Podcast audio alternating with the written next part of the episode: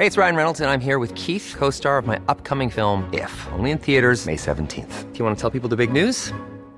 All right, I'll do it. Sign up now and you'll get unlimited for $15 a month and 6 months of Paramount Plus Essential Plan on us. MintMobile.com/switch. Upfront payment of $45 equivalent to $15 per month. Unlimited over 40 gigabytes per month. Face lower speeds. Videos at 480p. Active Mint customers by 531.24 get 6 months of Paramount Plus Essential Plan. Auto renews after 6 months. Offer ends May 31st, 2024. Separate Paramount Plus registration required. Terms and conditions apply if rated PG. Hey, I'm Ryan Reynolds. At Mint Mobile, we like to do the opposite of what Big Wireless does. They charge you a lot. We charge you a little. So naturally, when they announced they'd be raising their prices due to inflation, we decided to deflate our prices due to not hating you.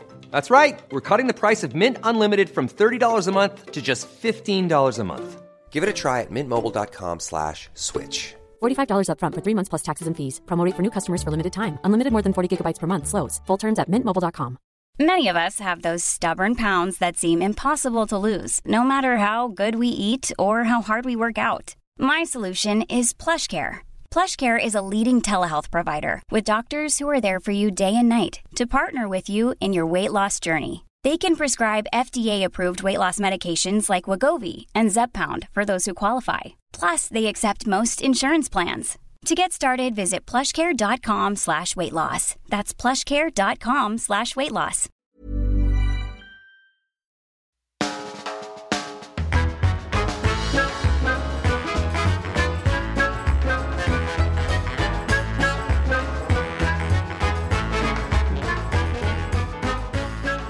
Welcome to the Off Menu podcast, taking the pita bread of conversation, putting it in the toaster of humour, and burning yourself on the steam of hot, hot content.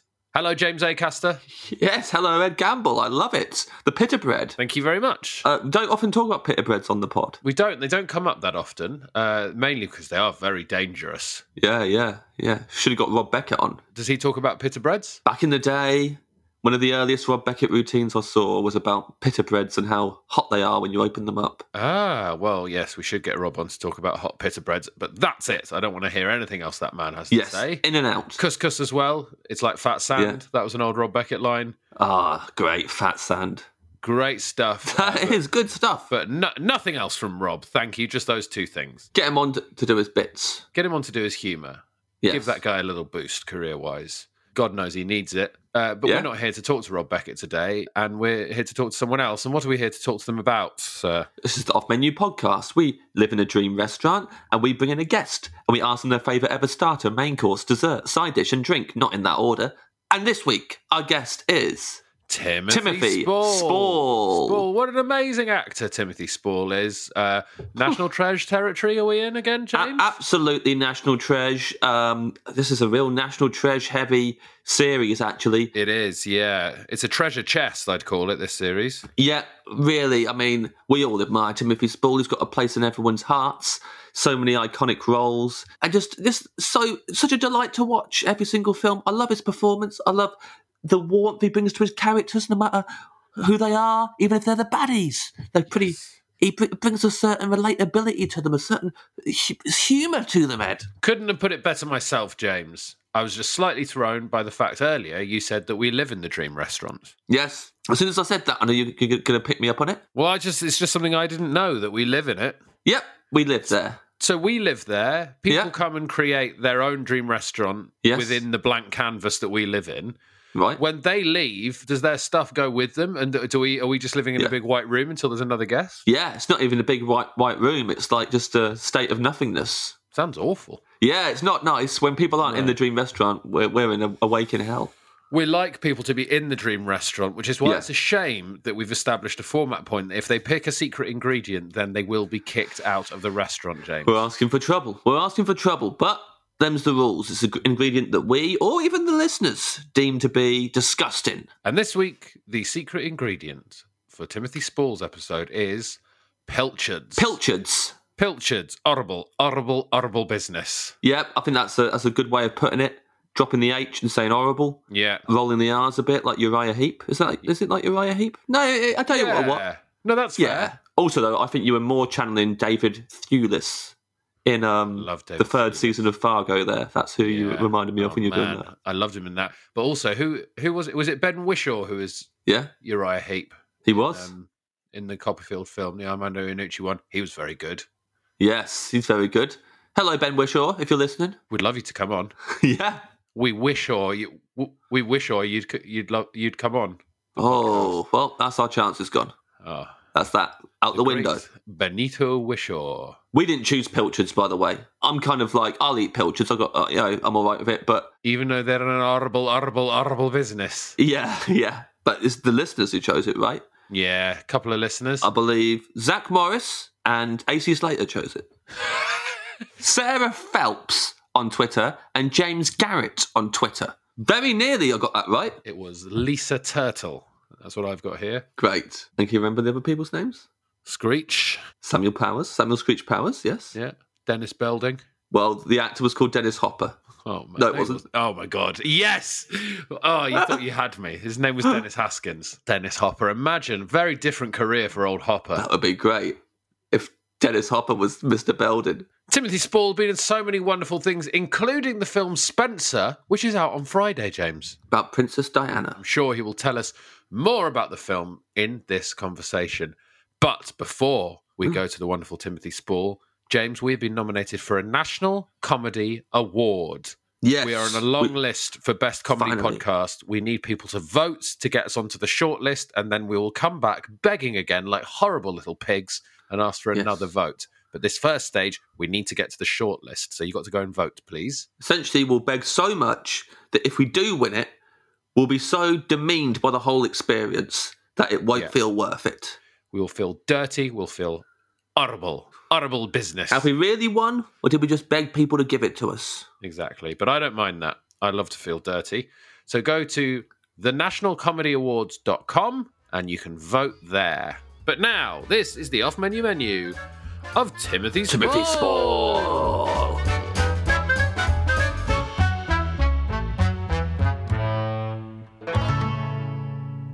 Welcome, Timothy, to the Dream Restaurant. Well, I'm delighted to be here. I'm already dreaming. Welcome, Timothy Spall, to the Dream Restaurant. We've been expecting you for some time. Here we are. I'm sorry I'm late. Hey, no, you weren't late. You were bang on time, Timothy. We're recording this one over Zoom. We were supposed to be doing it in person, of course, but James isn't very well. The restaurant genie isn't feeling very well. James, are you all right, mate? Are you going to be okay to do this? I'll be honest with you. When I did the sound effect just then, it really tore my throat up in a way that it hasn't before. Oh, no. But I really committed to it, Timothy, because I don't want to go lackluster on your episode just because I'm a bit poorly. Oh, listen, I understand how brave you're being and what a brave soldier you're being. Thank you. And therefore, I will bear that in mind, and I'm humbled by your sacrifice. Oh, thank you so much.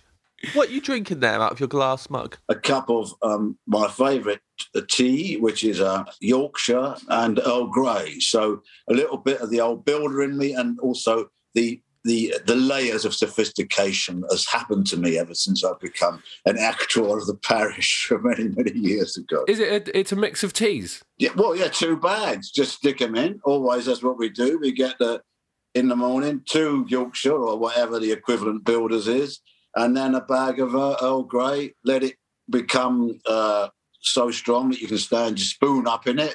And then it's ready to go.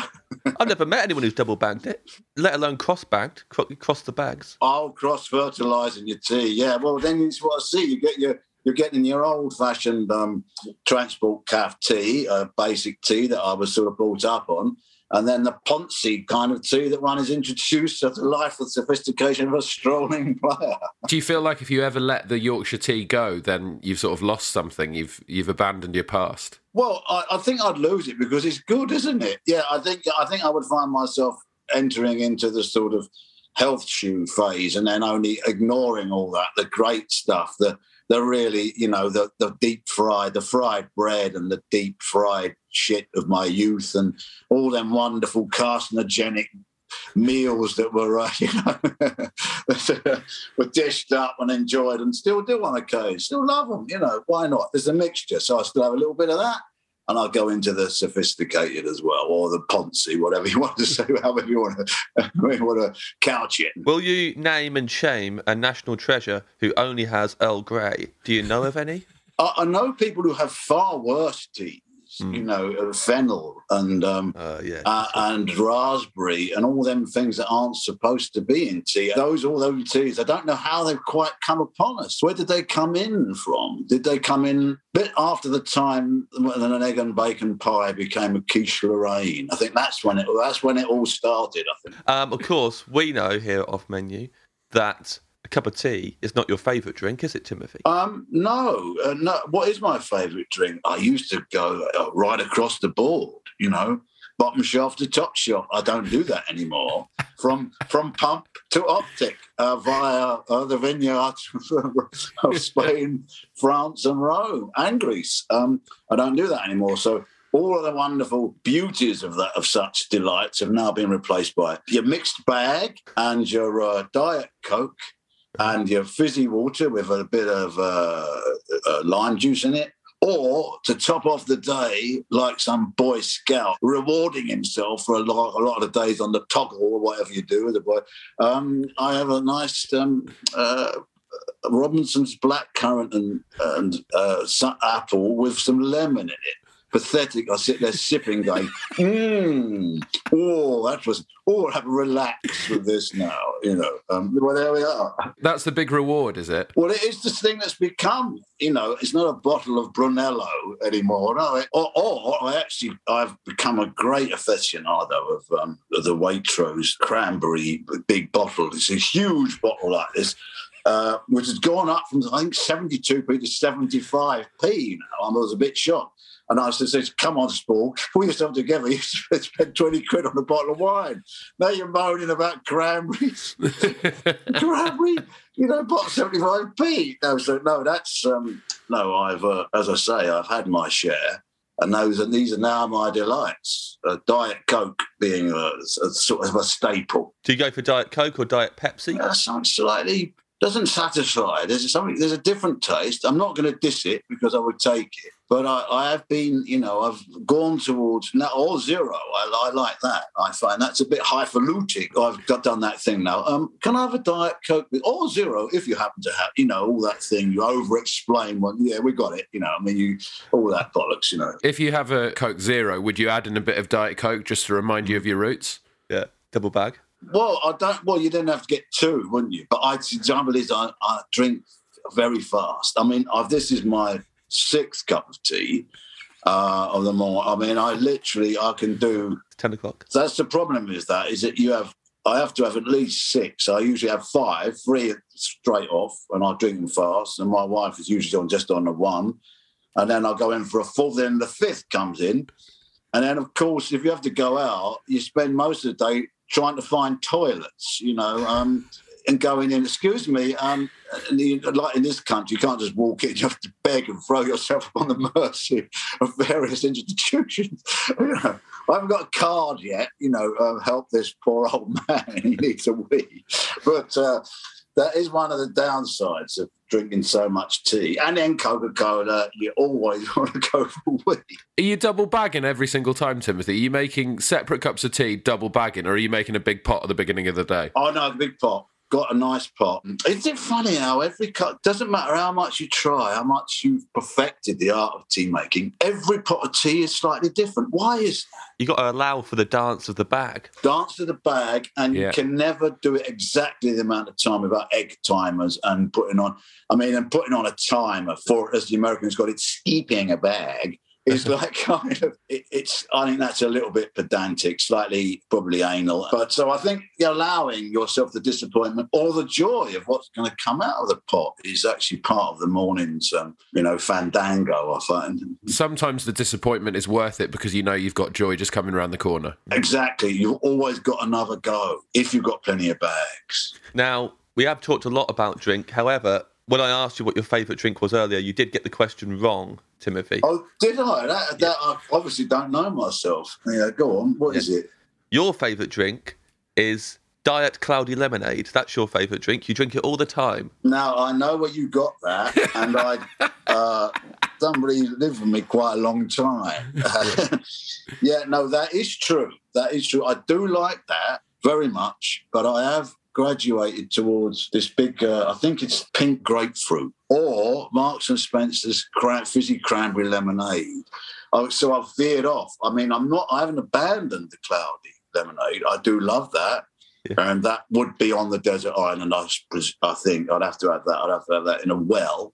Yeah. How often, if you had a cloudy lemonade well, would you be going back to the well? Well, quite a lot. I do like to drink. I think I might have gills. I sometimes ridiculously check, but I haven't because I don't understand why I can drink so much. I don't know where it, and I think, and I don't know whether I believe it or not. It's probably nonsense. It might be absolutely true. We might be ruled by the stars, but I am a Pisces, as are lots of actors, and I think I could quite easily just float about in a sea of cloudy lemonade, just constantly consuming it. Well, it's, I presume, far better than the constant consumption of Brunello and Barolo, which would have, I think I might have been, that might have done me worse. You know, I don't know, but there's probably all sorts of horrible carcinogenics and things inside cloudy lemonade, but probably not as bad for you as litres and litres of wine. Mm. I'm a Pisces as well, Timothy, and I think I agree with you. I think that's a thing because, as James will tell you, I'm a glugger.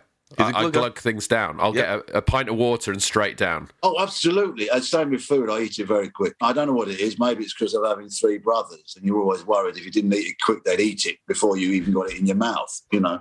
But I eat so fast that it's gone. I've eaten the starter and all the main course before my wife's even got the bread. You know? And will you confirm that you drink cloudy lemonade so much that it comes out of your eyes? It probably does. That's what Rafe said. I don't know. I'll have to try by drinking my tears. I don't know whether that's sad, means you're ill, or whether that's poetry. I'm not sure. Before we move on to your menu properly, Timothy, can you tell us a little bit about your new film, Spencer? Well, yes, it's a very unusual look at 3 days in the life of Diane Spencer, Princess of Wales, a woman that some people might have heard of. And it's set in the early 90s, at a time in her life when the marriage was not on great soil, and she's there at Christmas at Sandringham. And it's an investigation of how she deals with that 3 days, the rules and regulations, the stringency of what the traditions are, you know, of what she has to do, and it being, in a sense, an exacerbation of all the problems that she found in a simplistic form of what, you know, is indicative of the problems of her position in the royal family. And it's a view, a very in-your-face view of her psychological state, her relationship to the family and what she's going through. And it's as different from The Crown as the Bourne Identity would be. And I play a character, a Major Alistair Gregory, who's sent to Sandringham to keep her in line, basically. But we shot it all in Germany during lockdown, so it was hell. You know, I was in Berlin for a long time, and there was a lot of time off because snow came in and disrupted it. And I was right in the middle of all these cultural delights and completely unable to go and see him. And I ended up having to cook for myself because nothing was open. And my wife and I, who are joined at the hip, she couldn't join me, which was hell as well. So I had to do cooking lessons with her on FaceTime. I mean, it was really sad. I mean, But because I had this lots of time off, I'd plan. I'd forget things in the supermarket so I could go back, so I had something to do. You know, it was really sad. Oh, I seem to have forgotten the bread, so I could go back later on. You know, I mean, it was really pathetic. But I realised something. I was 64 now. I was 63 before I'd ever cooked my own pasta. Wow. I mean, it was all right. What was the pasta? Well, it was spaghetti. I thought I didn't want to go to rigatoni or anything with all that exotic stuff, like off of one of those charts with all them things on it. I thought I'd go in with the spaghetti, get the tomato sauce on, get that going. And it turned, and obviously I had to FaceTime my wife 8 times, you know, just to get... And I set the alarm off in the hotel apartment 4 times. Mr. Herr Spall, is there any problem, Herr Spall? No, I'm just cooking a pasta. Well, I like that character very much.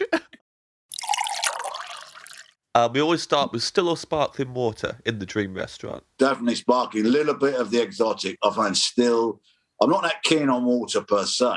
to tell you the truth. Being a fish, though, which is odd, I'm a cloudy lemonade drinking fish, not a water fish. I'm not a freshwater fish. I'm a stale, cloudy lemonade fish. So it's got to have the sparkling water. But I always ask, so does my wife, we always ask for a side jug of lime juice. Cordial, not juice, none of that rubbish from real stuff. Lime cordial, hopefully roses if they've got it, you know. And I always say, can I have it? And I mime it. Can I have it in a little jug? You know, a little jug on the side. And Rafe, I always, because Rafe said when I was a kid, I used to say, could I have a double espresso with some hot milk on the side, a little jug? And Rafe used to say to me, Dad, you can ask for a little jug of hot milk. So every time I ask for a little jug of, I always remember him taking a piss out when he was a kid. It's hardly surprising because we brought them up on sarcasm as a device to stop them being bad rather than clumping them, you know. So he would copy you and mime the jug? Yeah, but mainly he would take the mick out of me saying, a little jug, a little jug. I don't know why I go up an octave, but I have a little jug and sort of do a little jug mime with my hand. Well, that shows it's a little jug. You've got to go up to show that it's little jug. Right? Yeah, because if you say a little jug, they'll bring you a normal sized jug if you say it. Could I have a ewer of hot milk, please? Can I have a firkin of hot milk? No, a little jug of hot milk. So is your dream water the fizzy water with a little jug of lime cordial on the side? Or, because you love cloudy lemonade so much, and me and Ed, going into this, that was the main thing we knew about you, food-wise, is that you love cloudy lemonade. I would almost be willing to bend the rules and let you have cloudy lemonade as your water course. Oh, thank you. You sure? Yeah, for sure. I don't want to bring the whole edifice of your structure of your show down by breaking that one particular.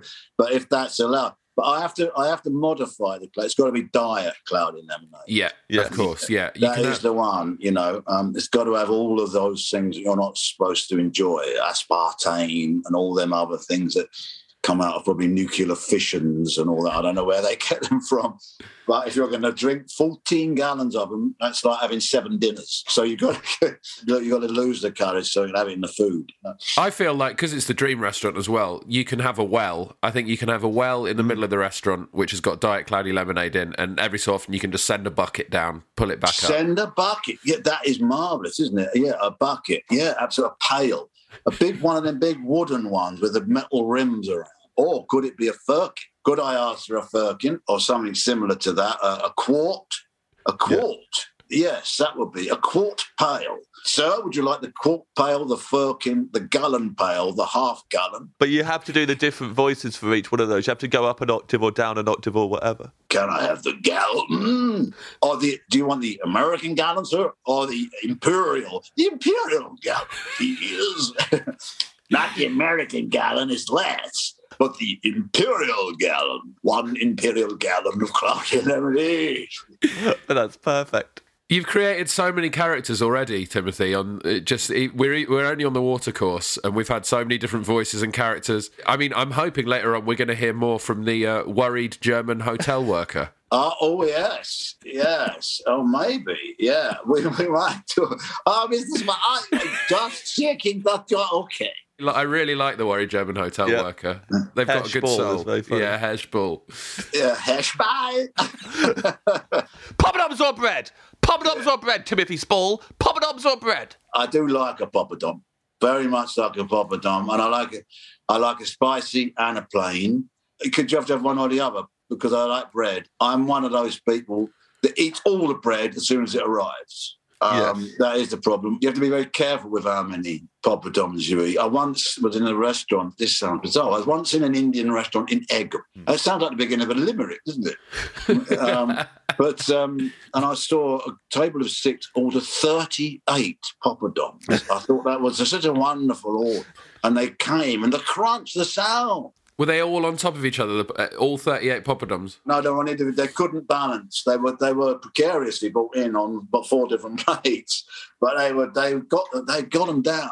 So I think I'll have a spice. May I have a spicy poppadom and a plain one? And can I have some really big, like Spanish crusty bread, you know, that bread you get in Spain with all air holes in it, but it's soft and it's got a dark crust on it. I love that. And some oil and vinegar, balsamic, and that goes on there. And a little relish tray with the lime pickle and the mango chutney and the onion and tomato salad. And a little bit of yoghurt, not too much of that. It sounds amazing, Timothy. I'm laughing because this is genuinely just like talking to Rafe again. Yeah, exactly like talking to Rafe again. We could almost be related. Yeah. He also did what you're doing, which is just use this as an opportunity to list as many things as possible.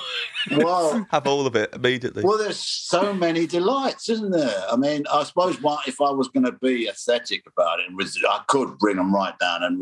But it is a dream place, isn't it? So your dreams are about indulging. And I presume you're casting off any fear of feeling ill after you've eaten too much, so that goes away. I mean, I always had this. I said to somebody, well, there was a device that you could swallow a carrier bag and just leave the corner out of your mouth and eat as much as you're going to, just enjoy it, and pull it out, empty it, and stick it back in again. So you actually got all the pleasure. You just pull it out, empty it, so you'd never get full. I mean, that is a pretty disgusting image. Yeah, I was going to say, would you like that in your dream restaurant? Because it sounds like something of a nightmare to have a carrier bag down your throat with a corner hanging out that you can pull out of your own stomach.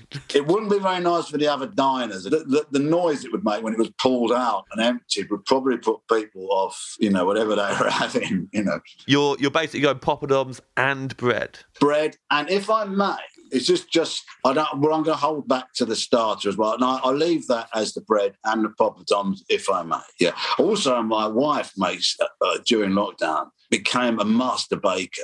And some of the bread, I might have to bring in a bit of that, some of her focaccia. Oh, my, she makes this focaccia. And we've been in Italy quite a lot. Honestly, it's up there with the best. And so maybe I'd bring a little bit of that in a sort of heated pouch that I would put on it, you know. You did it wasn't a little jug mime there. What was the heated pouch that the focaccia was coming in? Well, the heated pouch almost came out as if I was wearing a bra. Yeah, it came out of your... I'm wearing a bread bar. Why are you wearing a bread bra?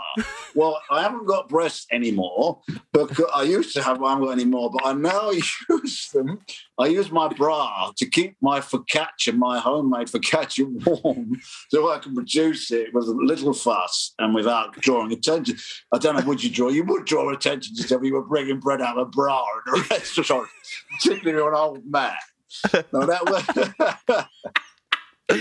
So I think that's fine. I think you can have the poppadoms and bread that you described, and you can also have your wife's focaccia if you're bringing it out of your bra.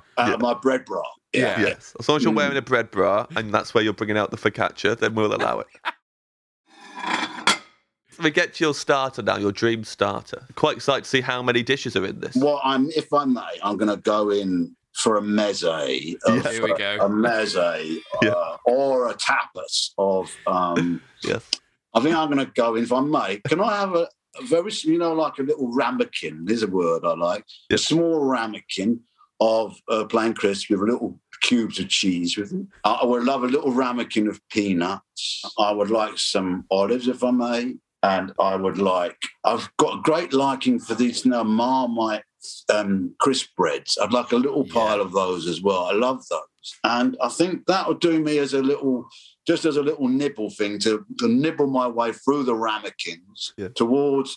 We were recently in Rome and we went in this place and I had something I'd never had before, which was a deep fried small artichoke. Have that tiny little artichoke, not one of them big things where you have to peel, like you're doing some kind of origami or something on a reverse origami on an artichoke like that. But little deep fried artichokes, a little goujone of fish. I'd like that as well. I love a goujone. I don't know. Are you familiar with the delight of the goujone? I am. Yeah, I've goujone. Just isn't it a lovely thing, the goujone? What makes a goujone a goujone? Well, it's just a small deep fried fish, isn't it? Is it a fish finger? Well, no, it's a misshaped fish finger, and it's usually like that beer batter type thing, not a bread coated thing. You know when our fish manages to have a puffed up batter and have air between the fish itself and the batter, and then a nice little bit of squashy sort of fat juice thing comes out when you bite it. that kind, that's a goon shark. They don't get the fat squiggle on a fish finger, do they? No, you never get the fat squiggle actually on a fish finger. Sometimes it squirts out and could hit you in the eye or something for dining if you're not careful. So just to recap, you would like a ramekin of crisps and cheese. Yes. You would like a ramekin of peanuts, yeah. A ramekin of olives. Yes. A ramekin of those Marmite flatbread bites. Yes. A fish goujon. And a deep-fried artichoke. And also what I'd like, maybe not a ramekin, a slightly larger bowl of padron peppers. Yeah. Lovely. Have we even talked about padron peppers? Has anyone picked padron peppers before, James? We've definitely talked about them before because we talked about how I say padron peppers, and which I think padron. Timothy does as well. Yeah. And you always say padron peppers. I don't think there's a right version. I think they're both right. Well, both times... Yours has sounded wrong. I leave you to bicker about that, but I don't. As long as you get them, who cares? Or if in Spain they often say "ipatrón." Oh yeah, put an e in front. Yeah, could I have some ipatrón? A pimento, a ipatrón. So who's this character? I don't know. Someone who's serving you ipatrón pepper. I don't know. I think it's based on a character I played called Don Adriano Di Bardo. It was a character I played in a mad production of Love's Labour's Lost, which I did. Ken Branagh production where I had to sing "I Get No Kick From Cocaine" and I had to do anyway. No, we'll leave it at that. I saw that at the cinema. Did you? Never did. You must have been 4. And you must have been what on earth was going on? The Kettering Odeon. We went to see Love Labour's Lost. Goodness me. I'd never seen a Shakespeare thing at the cinema before. Tell me, what do you make of it? I think I liked it. I can't really remember. I just remember the fact that like we were seeing a Shakespeare film, and I hadn't seen a Shakespeare film before, so that was exciting. And I didn't learn it was Kenneth Branagh or who Kenneth Branagh was till years later. How old were you, if I may ask? I don't know. I would have been probably primary school, definitely. But like, oh my God, I really am old. I saw it in a cinema. I thought I was the only person who'd done that. But, I mean, it was horribly received. Yeah. My wife absolutely loved it. And I think it's been what's, you know, you have to put up with that, don't you? You end up in some things that people adore, and then you end up on things that people loathe. And then sometimes they loathe it. And then, luckily, these days, I mean, they stick around these days. They don't. It's harder to kill a film. Some deserve to die, but a lot don't. And if they can survive, there's streaming and all that stuff that, you know, young people know how to work to watch. And I think you might be able to get hold of it. I did look it up once and saw myself doing it in German, which was interesting. I've never seen myself being dubbed in German. What is the film that people love the most that you've done, that they bring up to you the most? Well, it's going to have to be the Harry Potter series, which is the one that, funny enough, is one of the smallest parts I've ever played. It's made me the most well-known internationally. I remember getting in a lift my wife and I got in a lift with in New Mexico, a very sophisticated, middle-aged couple got in. I thought, my God, what are you, a politician or something? And he turned to me and he said, "Oh, my God, are you the rat dude from Harry Potter?" I said, yes, I do know. I do answer that appellation on occasion. Yes, the rat dude. Better than the guy I met also in New Mexico. I was sitting outside having a beer outside a restaurant, and the oldest guy, very kind of distinguished old guy, came up to me and said, "I just wanted to say thank you." I said, "Sorry, so have we met?" No, we haven't met. "I just want to say thank you. You are the reason my daughter is an opera singer." I said, "I'm very delighted she is, but I don't think I can take claim for that." And he said, "Well, I am telling you, I know you're being humble. I'm telling you, Mr. Andrew Lloyd Webber, that you are the reason." I said, no, thanks. I'm a big fan. Not good looking as him. But I can't say that. He wasn't disappointed. He wasn't having it. He thought I was fibbing. But Padron Peppers to Andrew Lloyd Webber, as always happens on this podcast. It always happens. Go down that road. Yeah, and then the other one is, of course, it's either kids with that or old fellas now watching Auf Wiedersehen Pets still. So I cover the lot. I go from. You know, and now all the kids of the kids who saw Harry Potter are now watching Harry Potter, and the Sons of the people are now watching the original of the same audience, and now I've been watching that with my dad. Now I'm getting, I saw that. I'm now watching that video same with my granddad. You know, so I've covered all areas with a little bit of art, a little bit of world cinema in between. Yeah. You know, I'm lucky to be tolerated on a long-term basis. That's the way I look at it, by the profession. So there we are. I can't complain. When Rafe was on, he said about how much cloudy lemonade you drank. And we said about it spilling out of your eyes because you drank so much and covering you. And I made a joke, Timothy. I said, Auf Wiedersehen wet. How do you like that? I don't know how to contain myself. I soiled myself with laughter. I'm going to have to call my wife to bring me some pants because that is so funny. My socks are full. Yeah, an interesting use of humour. Yes, like the deeply unfunny kind. That's the way I'd sum up James. If anyone said, can you describe James Acaster's comedy, I'd say, well, it's an interesting use of humour. Yeah, I'll take that.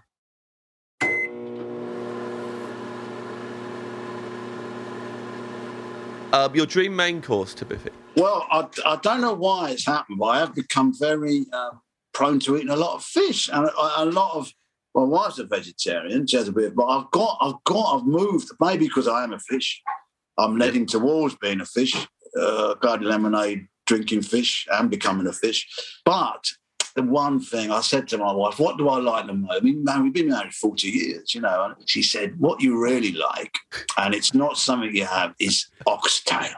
Has anybody chose oxtail? Yeah, I don't think so. I think you might be the first oxtail. Now, luckily, I've never actually gone in a butchers and bought one because they are, you know, when you know, oxtail soup, it's that brown thing in it, in a tin with little flakes of something. You go, what's that? What? And it's got a sort of slightly, you know, slightly appealing thing to it, and sort of thing you have. Maybe you're forced by your nan when you're ill or something, when you're young to have it. You just feel sicker when you've had it. I mean, I've always liked it, but oxtail is literally what it is. You know, it's a huge tail from an ox cut in slices into like rings so you can see the mark, the ring, and then it's all got meat and an odd sort of gelatin thing around, and then you cook it for about 11 years in the pot. And then it is the most exquisite, and my wife does all sorts of magical things to it. I don't know what she adds. I think she's just lets it cook. I mean, but I don't know. I never asked because she's a magician with food. And but this amazing sort of vat, like a huge bowl of meaty, kind of dark, sort of almost medieval type thing comes out with this beautiful, soft meat that just falls. And then you're left with a very strange little sort of gelatini type bone thing. It's almost like, well, I suppose the tail is an extension of the spine, isn't it? Mm-hmm. But that's... I remember you couldn't have them during a mad cow disease because anything from the head to the spine to the tail was banned. You remember, you couldn't eat it. So, but it's on rare occasion because it is a little bit, I suppose, want of a better word, disgusting in some eyes. But it's quite anachronistic, quite old fashioned. But I highly recommend it. Really, I really do. You know, Timothy, I think you're the first person to bring oxtail to the dream restaurant, and also you're the first person to use the phrase "extension of the spine" during describing their main course. Well, I might be wrong technically, and I hope to be disabused eventually of my ignorance on this about whether a tail is an extension of the spine. I mean, there is evidently the coccyx, which is the bottom of our spine. It used to be where we had a tail. Yeah. Now, is that an urban myth? It can't be an urban myth because there wasn't any cities when we had tails, if we had tails. But is it? I don't know. Well, you should look. Yeah, I take your advice on tails more because you were the rat dude, of course. Well, exactly. Yeah, exactly. I was the rat dude, and I've been it more than once because I was a rat in Chicken Run as well. So I am an authority. But I also have played Winston Churchill more than once, and I'm not an authority on him, but I think Rattus Norvegicus I can claim to have some inside knowledge of, or Rattus, depending on whichever one you want to go for. Was Extension of the Spine a single by Bonnie Tyler? Do you know? Extension of the Spine. Bonnie Tyler sang about... How would it go? Sing it, mate. Sing it, please. Go on. Nothing I can do. A total extension of the spine. I like that. Yeah, I think that. Yes. Yeah. Bye-bye. My wife's just going off to get oxtails. Yeah.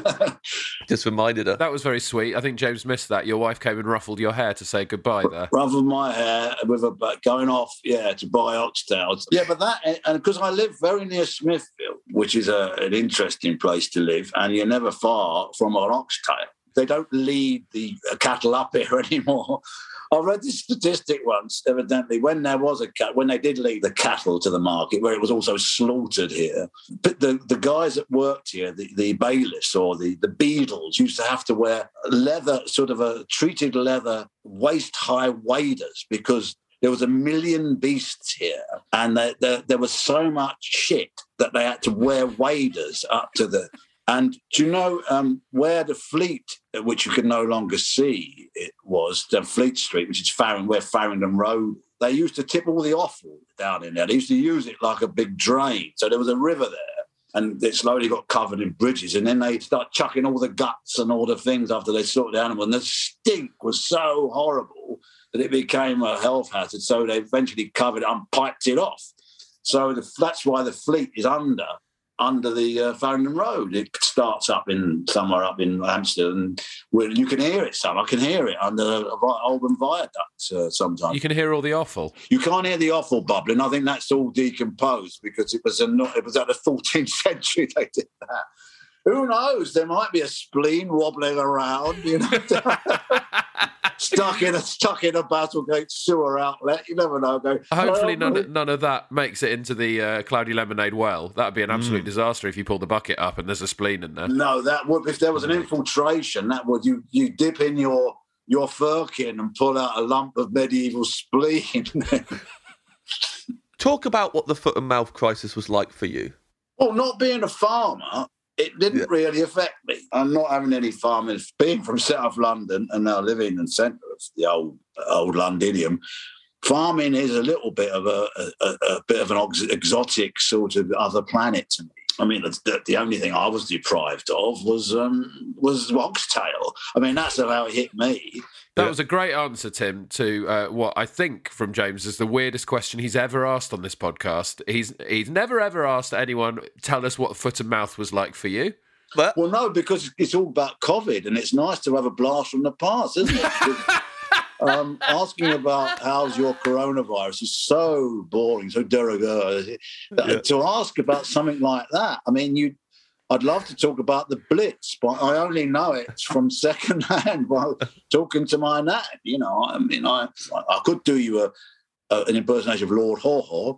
Germany calling, give up the war, British Tommy, we are superior to you. How would Lord Haw-Haw ask for a little jug? Look here, you young, foolish English person supporting your army. Pass me a little jog. A little jog of lime juice, and we will spare you and a few hours taken over. Ryan Reynolds here from Mint Mobile. With the price of just about everything going up during inflation, we thought we'd bring our prices down. So to help us, we brought in a reverse auctioneer, which is apparently a thing. Mint Mobile Unlimited Premium Wireless. How to get 30, 30, get 30, get 20, 20, 20, get 20, 20, get 15, 15, 15, 15, just $15 a month? Sold! Give it a try at mintmobile.com/switch. $45 up front for 3 months plus taxes and fees. Promoting for new customers for limited time. Unlimited more than 40 gigabytes per month. Slows full terms at mintmobile.com. Hold up. What was that? Boring. No flavor. That was as bad as those leftovers you ate all week. Kiki Palmer here. And it's time to say hello to something fresh and guilt-free. HelloFresh. Jazz up dinner with pecan-crusted chicken or garlic butter shrimp scampi. Now that's music to my mouth. HelloFresh. Let's get this dinner party started. Discover all the delicious possibilities at HelloFresh.com. Today's episode of Off Menu is sponsored by Aura. James, are you ready to win Mother's Day? I am Ed. I want to cement my reputation as the best gift giver in the family. I'm going to give my mom an Aura digital picture frame preloaded with decades of family photos. May I say, James, I absolutely love the class and elegance with which you use the word mom, because this is for US listeners. All of your moms deserve a good Aura digital picture frame preloaded with decades of family photos. Yeah, I think your mum's going to love looking back on your childhood memories, seeing what you're up to today, seeing what you were up to back in the day, and even better, with unlimited storage and an easy-to-use app, you can keep updating Mom's frame with new photos, so it's the gift that keeps on giving, James. Ed, answer me this. Who is the best gift giver in your life? I'd probably say my wife is a very good gift giver. Not that my mom is not a fantastic gift giver, but my wife's very good at little surprise things. She says, I've only got you a few things, and then there'll be little surprises, things that we've seen throughout the rest of the year. I'll say to my wife, I like that, and then I forget about it, and then on the day, there's some lovely little gifts there for me that remind us of the year that we've just spent together. Oh, if you like being reminded of stuff, may I suggest photographs?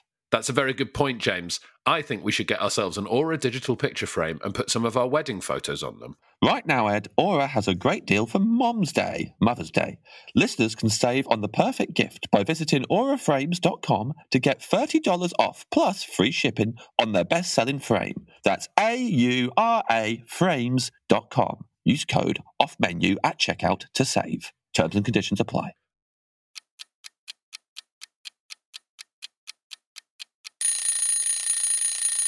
Your dream side dish, Timothy? Well, with this, do you know, I don't know how it's done. My nan used to do it. My wife can do it if I ask her. She doesn't like doing it. Is if you overboil potatoes, they get a kind of fluffy quality to them.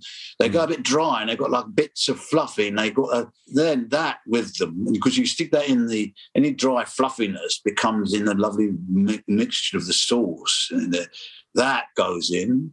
With that on the side, and do lovely putting it in there to change the colour of the potato. And I also maybe, if I may, have another potato with it, which is like a crispy roast potato, maybe a Mediterranean one, you know, done in the pan like that, or just a roast one covered in some kind of goose fat or some fat of something.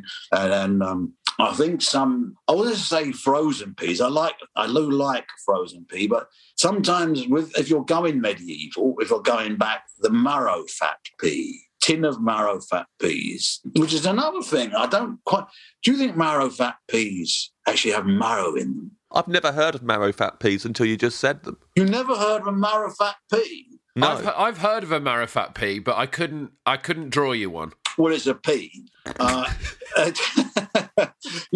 Picture a pea, invariably in a tin. And I think they must have, unless it's the type of pea that grows, I don't know whether they put marrow fat in them to give them or whether it's a type of pea.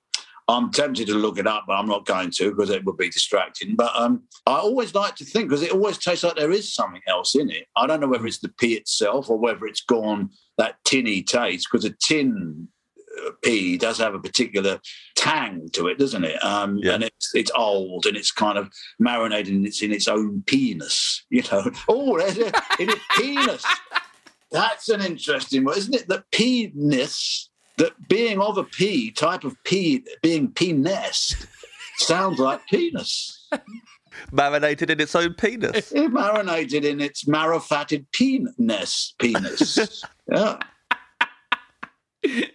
So you would like the peas marinated in their own penis? In their own penis, yeah. You have to split it up, don't you? Well, actually, the worst thing for a penis to have is penis. Yeah. You don't want your penis to have a penis. Yeah. No, you don't want it to be. No, you don't want it to be pea-like. Or no, it would be out of control, wouldn't it? You don't want it to have that tang that you mentioned. No, you don't want that tang. I wouldn't mind it just to hear a doctor try and say a penis, because that's getting towards the Latin, isn't it? So it might even actually, like, you know. Anyway, I'm actually starting to feel a bit tired with this guy. I'm starting to loathe myself talking about it. I do. Self-loathing's never far. You know, particularly if you've got verbal diarrhoea like me, you go, oh, shut. You know, when you do a junket, which your job is to constantly talk, you know, Once did 36 interviews in 2 hours, one after the other, one at a junket. And I kept saying, who is that horrible man going on and on and on? Shut him up, for fuck's sake. You, it's you, Spall. It's you, you're constantly going on. What was that for? What was the film? That was for Denial. Which was, yes, about the Holocaust. My dad loves that film. Does he? I have not seen the film Denial, but I have heard my dad describe the plot of the film Denial to me upwards of 10 times, at least 10 times. He has described the entire plot. So we've got fluffy, overly boiled fluffy potatoes, really nice Spanish roast potatoes, some marrow fat peas. Oh, I tell you what, I mustn't forget this, but maybe, possibly 9 chips, fat chip, 9 chips. No more than that, because you don't want to overdo it, you don't want to spoil it, outbalance, but 9 chips. 9 chips. Triple cooked? I'm never sure about that. I think that's overdoing it. I like it, I've had it. I think, was it not... Eston Blumenthal, who sort of made that rage. And I did go there and have them. They were absolutely delicious at the Fat Duck. Only the once. It was delightful. But I think they were slightly overdone. You know, you just think something just a deep fry, bang, whack it in, you know, in a chip pan. One of them things that, you know, used to, where the fire brigade was all, chip pan fire, you know, they were quite a fire brand. What's that? Chip pan, chimney fire, don't have them anymore, or chip pan fire. Little few chips. But I think, don't know whether this is a side dish, but is an absolute, and it goes way, way back to what I did as a kid, a slice of thick or medium sliced, home pride, mother's pride, or whatever the equivalent, sun blessed, all these trade names for white bread that tastes like sort of a chalk pillow, that kind of thing, you know. And then you make sure you've got not too much, because you don't want to drown the bread. What's left, you've eaten everything, and the bones are pushed to the side, possibly maybe even put on the bone plate with some of the padron pepper ends still left. You could make a nice little circular bone, padron pepper hair on a circular bone face, several of them. And then you get the bread and you've got, you know, possibly an eighth of an inch of gravy. And then you put, in dead centre, you put the mother's pride or equivalent, whatever that would be, sun blessed, or, you know, into the bread, and you watch it slowly, the breads and the gravy seep in. And turn slowly but surely, in slow motion, turn into another colour and another thing and another piece of matter entirely. Oxtail juice-soaked mother's pride there. And you eat it delicately and with precision with a knife and fork. It finishes it off lovely. And if you're lucky, you leave a little bit to the side, and that maybe hasn't got so much soakage in it. You then get that and you put that on your fork and you wipe that last little bit. So you have a completely clean plate, which reminds me of when I was a kid, when I used to lick my plate after my nan, who was lived with us, because my mum was hairdressing. And I go, look, Nan, look, you haven't given me any dinner, Nan, where's my dinner? Look, there's nothing on there. Give me an empty plate, Nan. That thing, you know, I still do that. Like a stupid, foolish, self-regarding, comedic 9-year-old to my wife. Look, Shane, look, you haven't given me dinner. Where is it? Look, a complete clean plate. Give me a clean plate. You'd lick it. Pathetic, isn't it? I love it.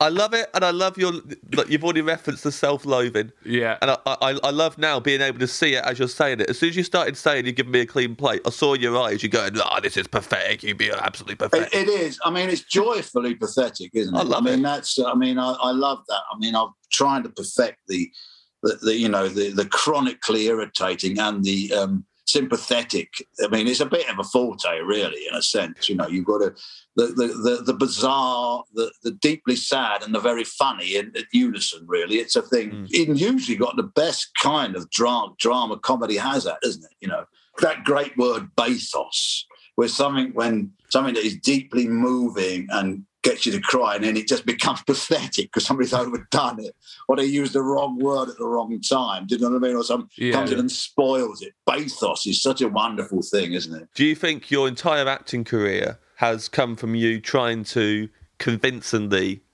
sell to someone that they've not given you any dinner and that they've given you a clean plate?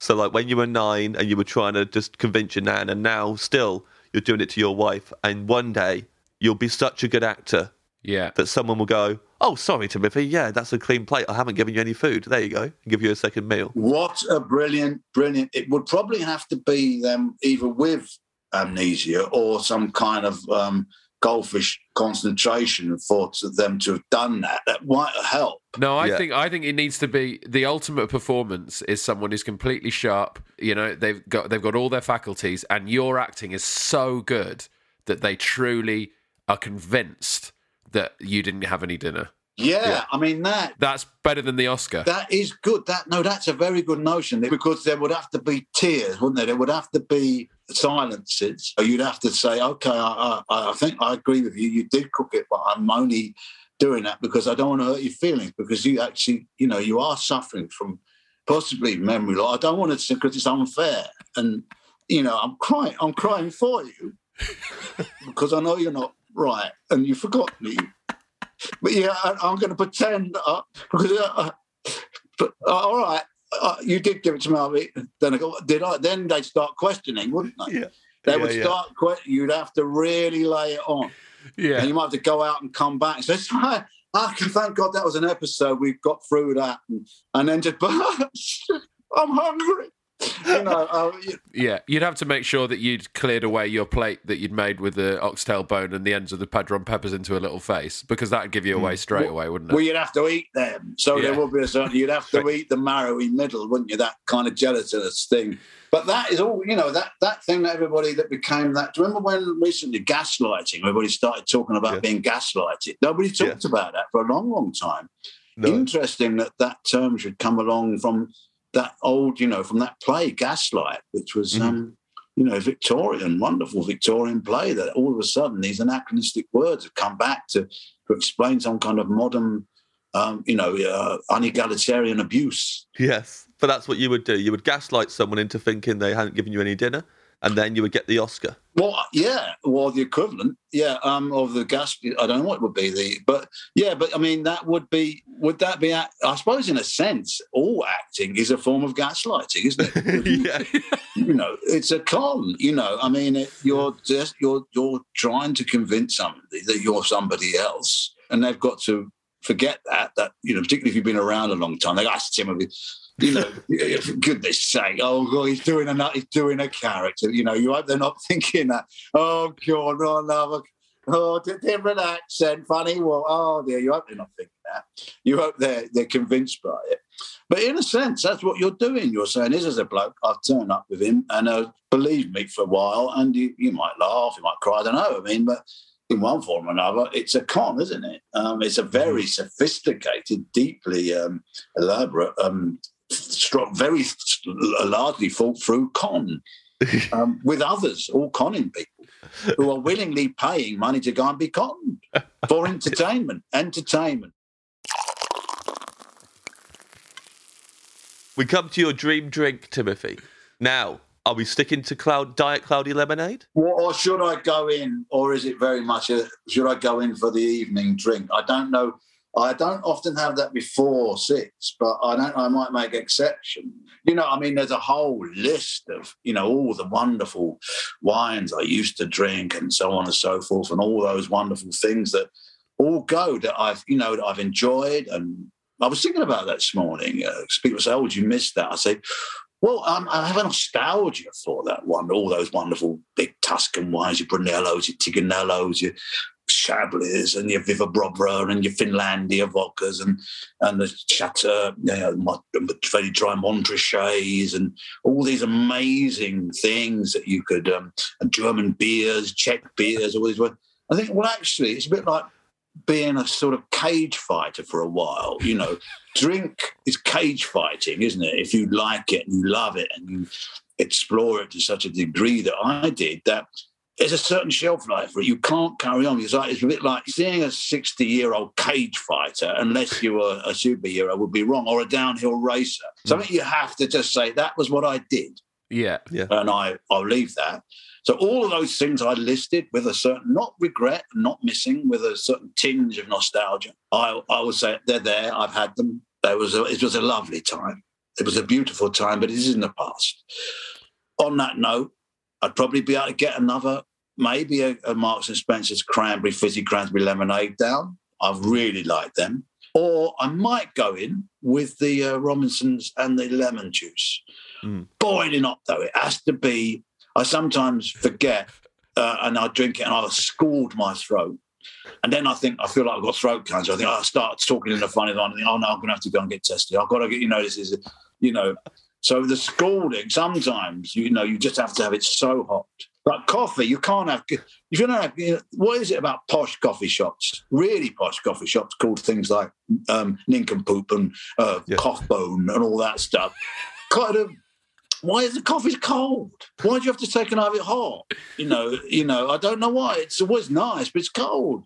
You got in a Costa or something. It's boiling hot, scalding, And then I ask it for hot. It's got to be hot. But then again, I found out the Italians don't have their coffee hot. They like it a bit tepid, so they can taste it. So I suppose maybe I'm the peasant. I don't know. Who knows? How often when you're having your hot Robinsons do you think I've got throat cancer and I need to go for a test? Is it every time? No, it's usually after when I feel...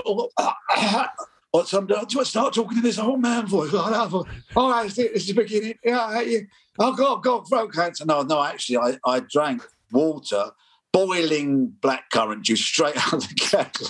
You haven't got, hopefully, got throat cancer. You've got boiling blackcurrant and lemon throat, not esophagus cancer. You never know. I mean, I noticed when I was ill 25 years ago, it wasn't being a hypochondriac. It wasn't the one I thought I had that got me. I got over it, thank God. But being a hypochondriac is no excuse for not getting cancer. Like, that means you don't want to hear that, do you?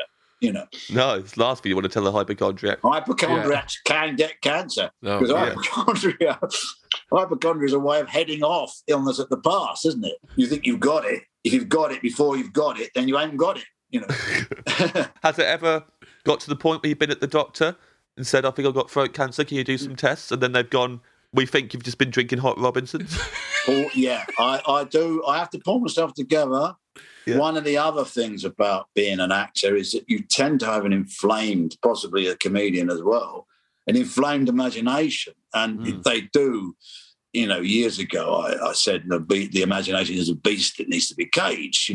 That's slightly poncy, isn't it? But, if it can get out of control, and you can get all sorts of terrible things if you allow yourself. I mean, having been seriously ill now, I do give myself a break, But there is the lingering ghost of that childhood. I was taken to hospital to see a psychiatrist because my hypochondria was so bad as a child. There was a bloke who used to walk down our street who had a huge nose, big red nose. And somebody said to me, you know why he's got a red nose like that? And I said, no. And they said, because he had cancer of the nose and they had to use a piece of his bum to stick it on his nose.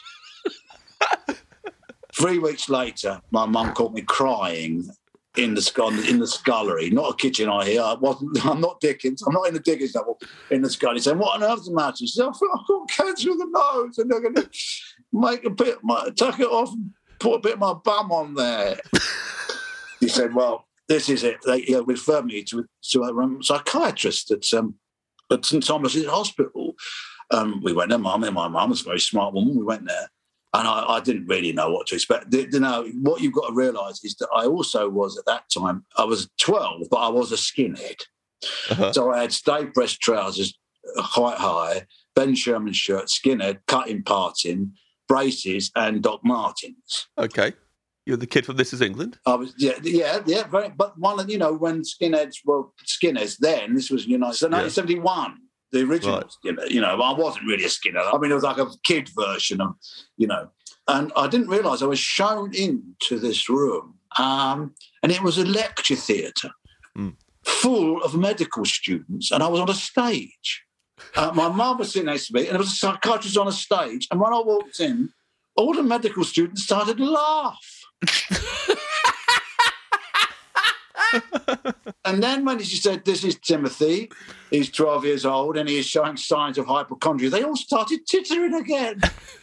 I thought, even then at the time, I thought, it's just a little bit outrageous. I remember thinking, don't think that's you're supposed to do that when you're a medical student, apart from being really humiliated. Then every time I asked a question, there was titters. There were stifled titters from the audience. Yeah. And then I was taken in. I was examined, and about 10 of these titterers came in. I was lying on a table. Maybe this is where the acting started. I don't know. I mean, maybe Timothy, or maybe. First onto a stage. I'd say there's a 100% chance of that. Yeah, it's all comes from trauma, clearly. Yeah, I mean, this is not the worst. I mean, I didn't obviously. I am growing sort of slightly bulbous nose. I think that's just age, but I know it's not my bum being put on there. But no, I've got through that. But I did have a worse piece of hypochondria, and we had a very small cactus in our bedroom. Once my brother and I shared it when we were moved to a council flat, and it fell on me and it pricked a little bit. And I spent an hour just thinking I was going to turn into a cactus. I thought in the morning, I started to cry. My brother said, "What the fuck? What's the matter with you?" I said, cactus didn't fall on me. I'm going to be a cactus in the morning. I'm going to just be a big cactus boy. So, a big cactus boy. So I'm going to be a cactus boy in my bed. Imagine going, and I'd have to go put me stay pressed on me bed and go back to the same. And then they would stop laughing. They would be frightened, wouldn't they? If you're a skinhead cactus. Cactus boy had turned up in his skinhead. You know, the last thing you want from a skinhead is to be a cactus boy, right? Because you don't. Yeah. Well, for a start, you couldn't be a skinhead because you'd have big spikes sticking out the top of your head. Well, I suppose you could cut a part in between the prick. Yeah, you thought of that. Yeah. I tell you what, people would. They'd be a bit scared of you, though, wouldn't they? I mean, I suppose you would probably be a quite intimidating skinhead if you were a cactus skinhead. Yeah. Last thing you want is to be nutted by a cactus, right? Yeah. Yeah, exactly. Because then you become a cat. If you were a hypochondriac, you become a cactus too. Do you think it was likely that all of the medical students had been told before you walked onto the stage, next we've got a little boy who thinks that he's got nose cancer and they're going to put his bum on his nose? And do you think they knew that before you walked out onto the stage and that's why they were tittering the whole time? No, I think they laughed because there was a boy coming in with an acute neurosis, who happened to be a chubby little skinhead to boot. So the incongruity of a chubby little skinhead showing signs of hypochondriac neurosis was too much for them to bear. Let's get on to your dream dessert, because I love dessert. It's my favourite course. Although you haven't really mentioned sweets much during this, although, you know, your drinks are quite sweet. I train myself off them, really. Being somebody who's always had a diet thing, you know, and going up and down and spent a lot of time as a big guy, chubby fat fella, I became thin, you know, I wanted to get rid of it. So I kind of trained myself off puddings and got away from all that, you know, treacle tart, all that stuff and cakes. So kind of, you know, I went away from them. But just before, I did forget, because you reminded me, Rafe, so many things. Just to finish you off, and the oxtail, can I just have a little bit of tandoori chicken just to finish off that for just three little bits? Yeah. Maybe a tiny little skewer chicken shashlik to finish off, because I don't want to think, oh, shit, I should have had the shashlik, not the oxtail. So that is a palate clogger, not a palate cleanser, to clog the palate. I'm doing a mime with my hand of a skewer. You know the rules. If you mime it, we have to bring it. Chicken shashlik chaser. Although I'm getting a bit nervous now, because it sounds like you're not going to order a sweet thing for dessert. I am. Because we have carte blanche here. Immunity, I believe. Punishment immunity. I have discovered since the remarkable breakthrough of the low-calorie ice cream. Mm-hmm. I do treat myself to ice cream, which reminds me, there was always down our street, Wycliffe Road, which ran off of Lavender Hill when I was a kid, the ice cream van, and there were two. There was Notarianni's, which was the Italian old-fashioned ice cream made down the bottom of Battersea Park Road, bought up in tubs and bought out on big spoons. That was and there was Tony Bell, which was the soft one that came out like a big Mr. Whippy, the original Mr. Whippy. And at one point, there was an ice cream debate as to whether which was the best, the Mr. Whippy or the old-fashioned. And it culminated in the kids in the street shaking poor Tony Bell's van so hard till he went away to allow Notarianni to come up. Mr. Notarianni with his old-fashioned tub of ice cream. There was a turf war. There was an ice cream turf war. Yes, a little bit. We had to take sides. So, yes, well, I found myself part of a group of young seven-year-old ruffian shaking the Tony Bell van to make sure it didn't come down. Were you worried that the Tony Bell van would fall on you and then you would turn into a Mr. Whippy? Yeah. No, they do look like, you remember that, well, you don't, you're young, but those ice cream vans were slightly top-heavy, particularly if they had a big ice cream on the top and a bell in it making a noise, which they did, you know. We're more from the era where the ice cream van would maybe have a terrible picture of the Little Mermaid spray painted onto it. Yeah, I mean, the ice cream, I mean, I do love it when I hear an ice cream van. I mean, I don't hear them around here, but where I live in the city, but that is something incredibly evocative about that, isn't there? Particularly when you hear it on a sunny day in December, you think, that's brave. Someone's going to have had a bad summer. But the other thing was about that was Sunday lunch. They must have timed it beautifully. We'd have our big roast as a family, and then you'd hear the ice cream, go, Mum, Dad, can we get it? And we'd get a big dessert bowl and run out and queue up and get them to put the ice cream dollop, make a huge bowl of ice cream in your dessert bowl and take it back and have a tin fruit salad or something, or tin peaches, you know what I mean? That was... So you used to take your bowl, out. The biggest dessert bowl you could get, yeah.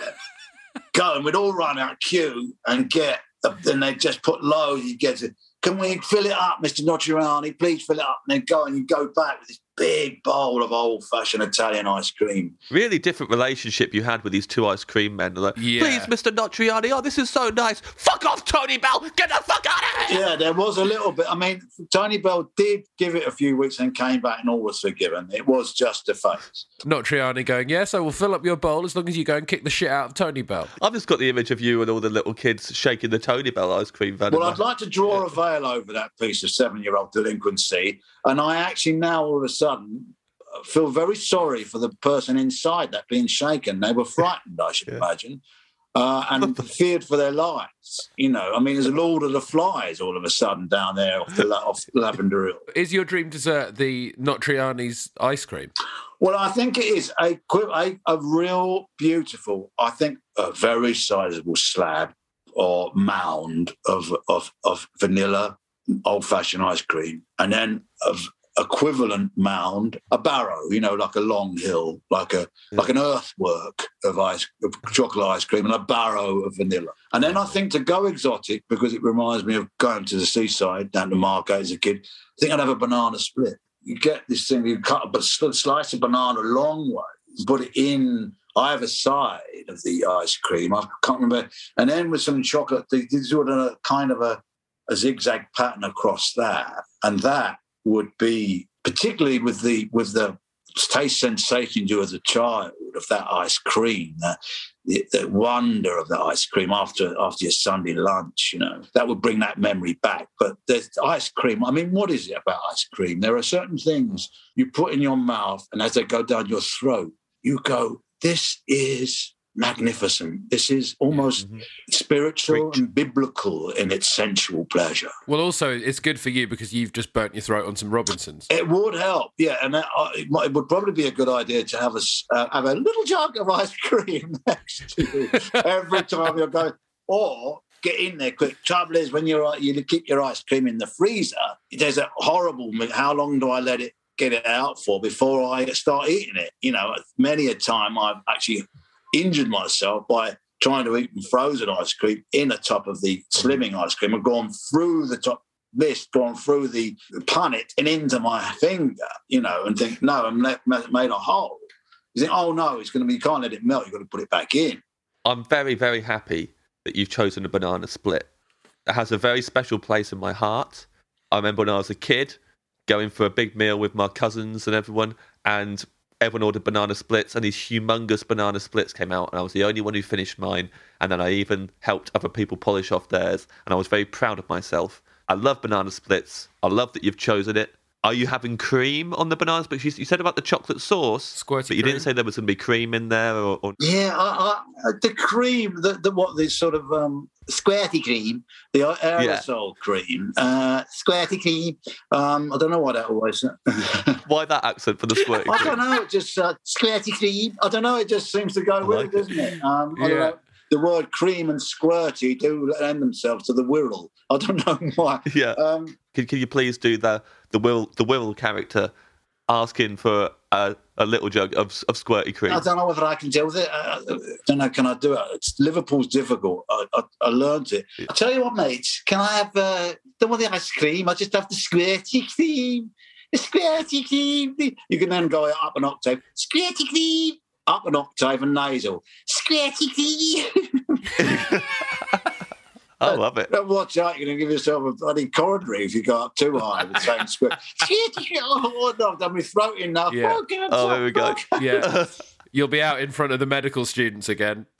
Strain your vocal cords because you tried to say squirty cream too high in a Liverpool accent. They'd be absolutely pissing themselves. I know. Imagine going to the doctor. How did you get this throat? Well, I had pot Robinsons, and then I said, squirty cream. No, I don't want squirty cream because I think the actual cream itself interferes with the mutation of the cream in the ice cream because ice cream is a mutation, isn't it? It's a scientific eventuality of a form of cream and milk and so on and so forth. So in itself, I think bringing in the cream itself exposes its mutation and its... bastardized version of the cream or another form. So I think these juxtaposition and cancels out one or the other. My wife, you know, when you go to Italy and ice cream and you get something like that big, they have got the cream machine. So you can, an ice cream is a half a metre high, which is, I know there's a delight in that. To me, I think the chocolate sauce and maybe, don't know about the red sauce. I think just chocolate. Don't want the red. No, too sweet. And that's that part of the dessert. Lovely. There's another phase, which if we're on impunity here. What's the other phase? Cheese board. Oh. You've done something very clever here, Timothy, because if you just picked the cheese board, James would have gone mad. Yep. But because you've paired it with a banana split, I think you're going to get away with it. I am delighted. This is what I've always wanted people to do. Are you not allowed cheese board normally? People are allowed it. But I personally think just having a cheese board as your entire dessert is sacrilegious. However, I always say to them, why not just have it after your dessert? And they're like, no, I want it's my whole dessert. And it really winds me up. And the fact that you've chosen a banana split, which is very close to my heart, and you followed it with a cheese board, shows that you respect the rules, and I'm very happy right now. And then that was something, that to discover, as I got older and then became, more aware of other food, to discover things like brie de mer or brie de turd, as I like to call it, because that's what it smells like, So, and brie de merde or brie de merde, which is also French for shit, which sounds very brie de merde, which is an exquisite ruddy and camembert and Emmental and sage Derby. And Colston Bassett, speaking my language, Gorgonzola. I mean, when I was a kid, Gorgonzola. My nan, I remember the only experience I had of Gorgonzola is my nan who lived up in the top of our house when I was in. She lived with us all our lives until we moved, and then she got her own little flat. But she'd have a cheese dish, like a funny. And my brother and I used to run up there and lift it, look at the little piece of Gorgonzola and scream and run downstairs again. So I thought Gorgonzola was a hideous kind of piece of quatermass that was under a. So when I discovered Gorgonzola and Camberzola and then mascarpone and Gorgonzola together, it's like all the aorta clogging substances, one for each aorta, and then cream crackers.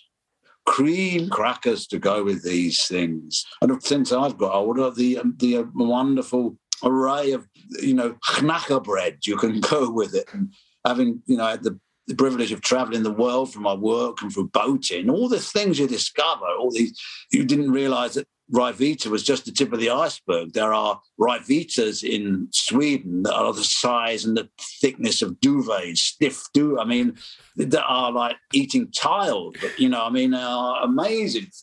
You'd like one of these big, thick duvets to go with your chicken. A Kanaka bread, like a Kanaka bread. You need a wheelbarrow to beat, you know, or you need a, or I don't think you can beat your simple Jacob's cream cracker. There's something so pure, so simple about that. It's like the king and the simple biscuit is either the digestive or the rich tea. Simple, unsophisticated in their simplicity, but all the more glorious because of their simplicity. And I think the cream cracker has that mixture of crispness, fat, clogginess to the palate, which helps clog the cheese in the mouth. So I'm going to read your menu back to you now. Go on, then. See how you feel about it. Water, you would like an imperial gallon of diet cloudy lemonade. Yes. Poppadoms or bread, spicy poppadom and a plain poppadom with all the relishes, and Spanish bread with olive oil and balsamic, plus a bread bra of your wife's focaccia. Yes, breast-heated bread. Focaccia from my own bread bra. Starter, a mezze, ramekins of plain crisp with cubes of cheese, ramekin of peanuts, ramekin of olives, ramekin of Marmite crisp breads, a deep-fried artichoke, fish, goujons, and a big bowl of padron peppers. Yes. Main course, oxtail stew with a little bit of chicken shashlik at the end. Side, fluffy boiled potatoes, crispy roast potatoes, a tin of marrow fat peas, 9 fatty chips, and some Mother's Pride white bread. Yes, to mop up the juice, the sauce, the gravy. Drink, Marks & Spencer's fizzy cranberry lemonade and a boiling hot Robinson's apple and blackcurrant squash with lemon juice. Yes. Dessert, Notarianni's ice cream, vanilla and chocolate, banana split, followed by a cheese board. Yes, yes. Beautiful, beautiful stuff, Timothy. Feel good? I do, yeah. I'm a bit peckish now, a little bit peckish. Thank you so much for coming to the Dream Restaurant, Timothy Spall. Well, it's been a delight to talk to you, fellows. Really, very nice. I hope your cold gets better. I'm getting one. I didn't want to go on about it. Well, I'm not sure if you are getting a cold, Timothy, after everything we've heard about you. Yeah. I think you've talked to someone who's got a cold over Zoom, and now you think you're getting a cold. Yeah, exactly. Thank you, Timothy Spall.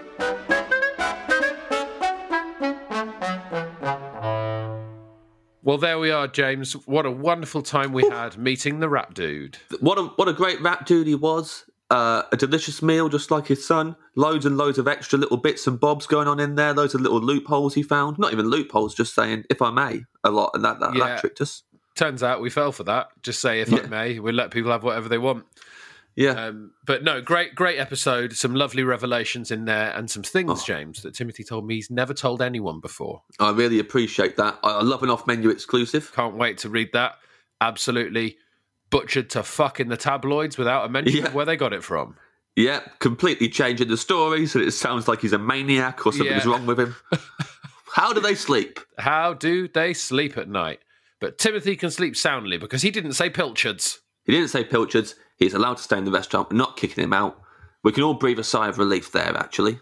Yes, in which case we can also plug his film because he didn't say pilchards.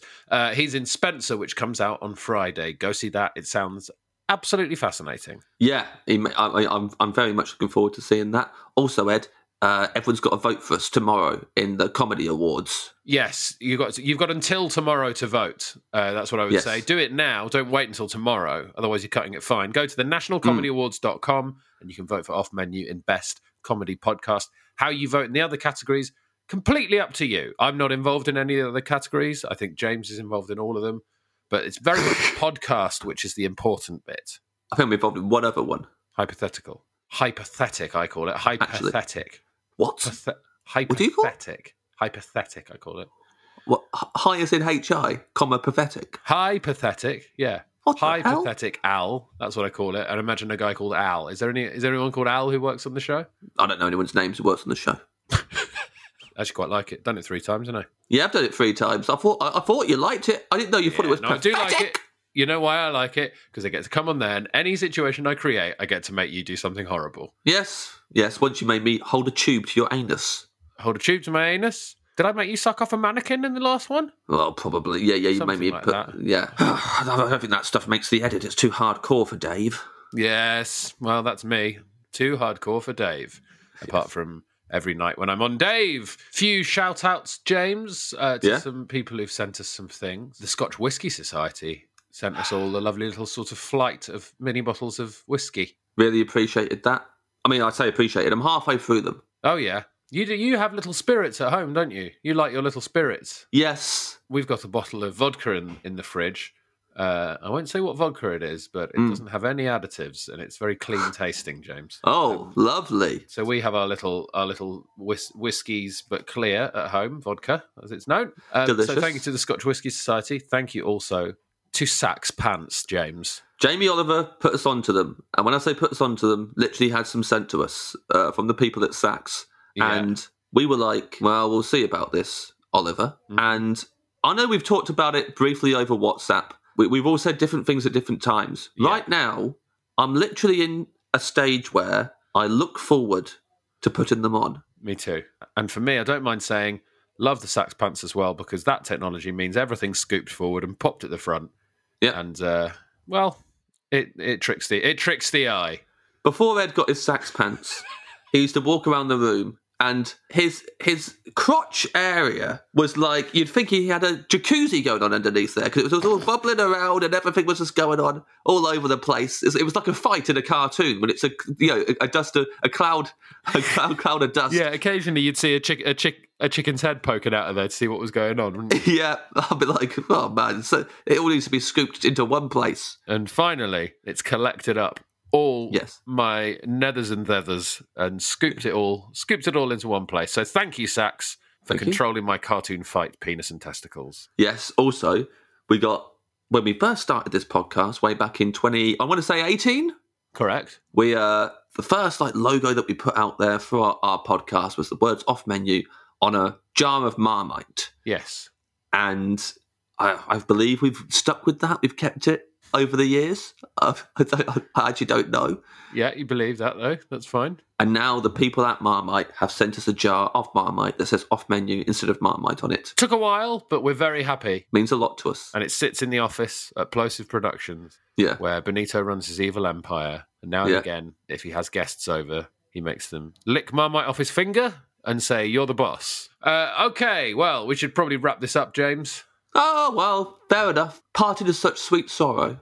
Lovely, poetic. Oh, I should have said that to Timothy Spall. I bet you would have respected that. Yeah, he would have. Too late. That. Too late. I bet you at all, mate. Thank you very much for listening. We will see you again next week. Goodbye.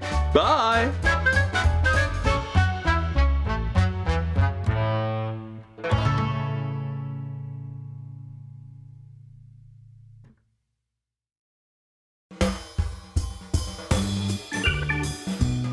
Hello, my name's Rob Auton, and I do the Rob Auton Daily Podcast. The Rob Auton Daily Podcast is a daily podcast that is quite short. Some are 2 minutes long, some are 10 minutes long, and they are stories and poems, and basically all the thoughts I've ever had that I like enough to want to share with people.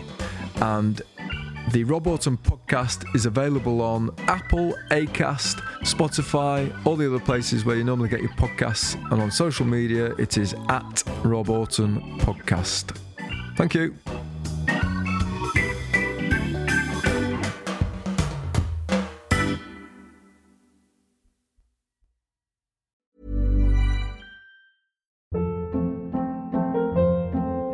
Hold up. What was that? Boring. No flavor. That was as bad as those leftovers you ate all week. Kiki Palmer here. And it's time to say hello to something fresh and guilt-free. HelloFresh. Jazz up dinner with pecan-crusted chicken or garlic butter shrimp scampi. Now that's music to my mouth. HelloFresh. Let's get this dinner party started. Discover all the delicious possibilities at HelloFresh.com.